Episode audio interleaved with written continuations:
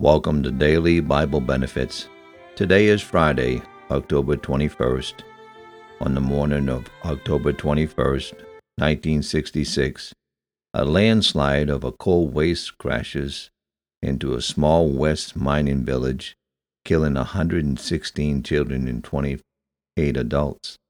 The accident left just 5 survivors and wiped out half of the town's youth. The worst coal mining accident in the UK. Matthew 19:14. But Jesus said, Suffer little children, and forbid them not to come unto me, for of such is the kingdom of heaven. Today on the broadcast, I'll be talking about setting your love upon God. Psalms 91, verses 3 through 14.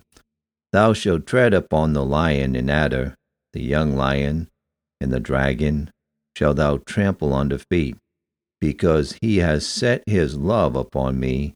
Therefore will I deliver him. I will set him on high, because he hath known my name. God set his love upon the children of Israel. Deuteronomy 7, verses 7 and 8.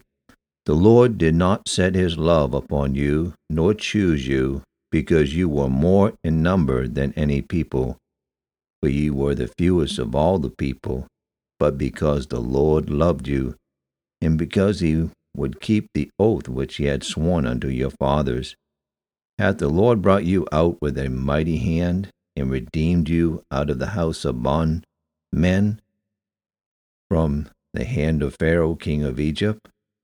King David set his love upon God. 1 Chronicles 29:3.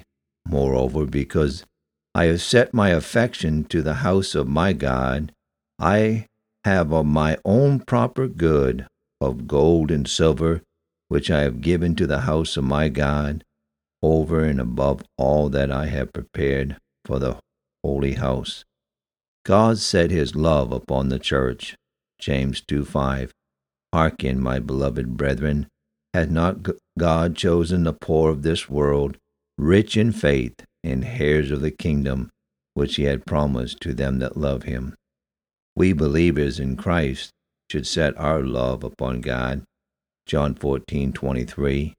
Jesus answered and said unto him, If a man love me, he will keep my words, and my Father will love him, and we will come unto him and make our abode.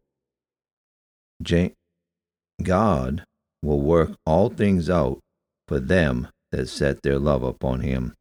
Romans 8:28. And we know that all things work together for good to them that love God, to them who are called according to his purpose.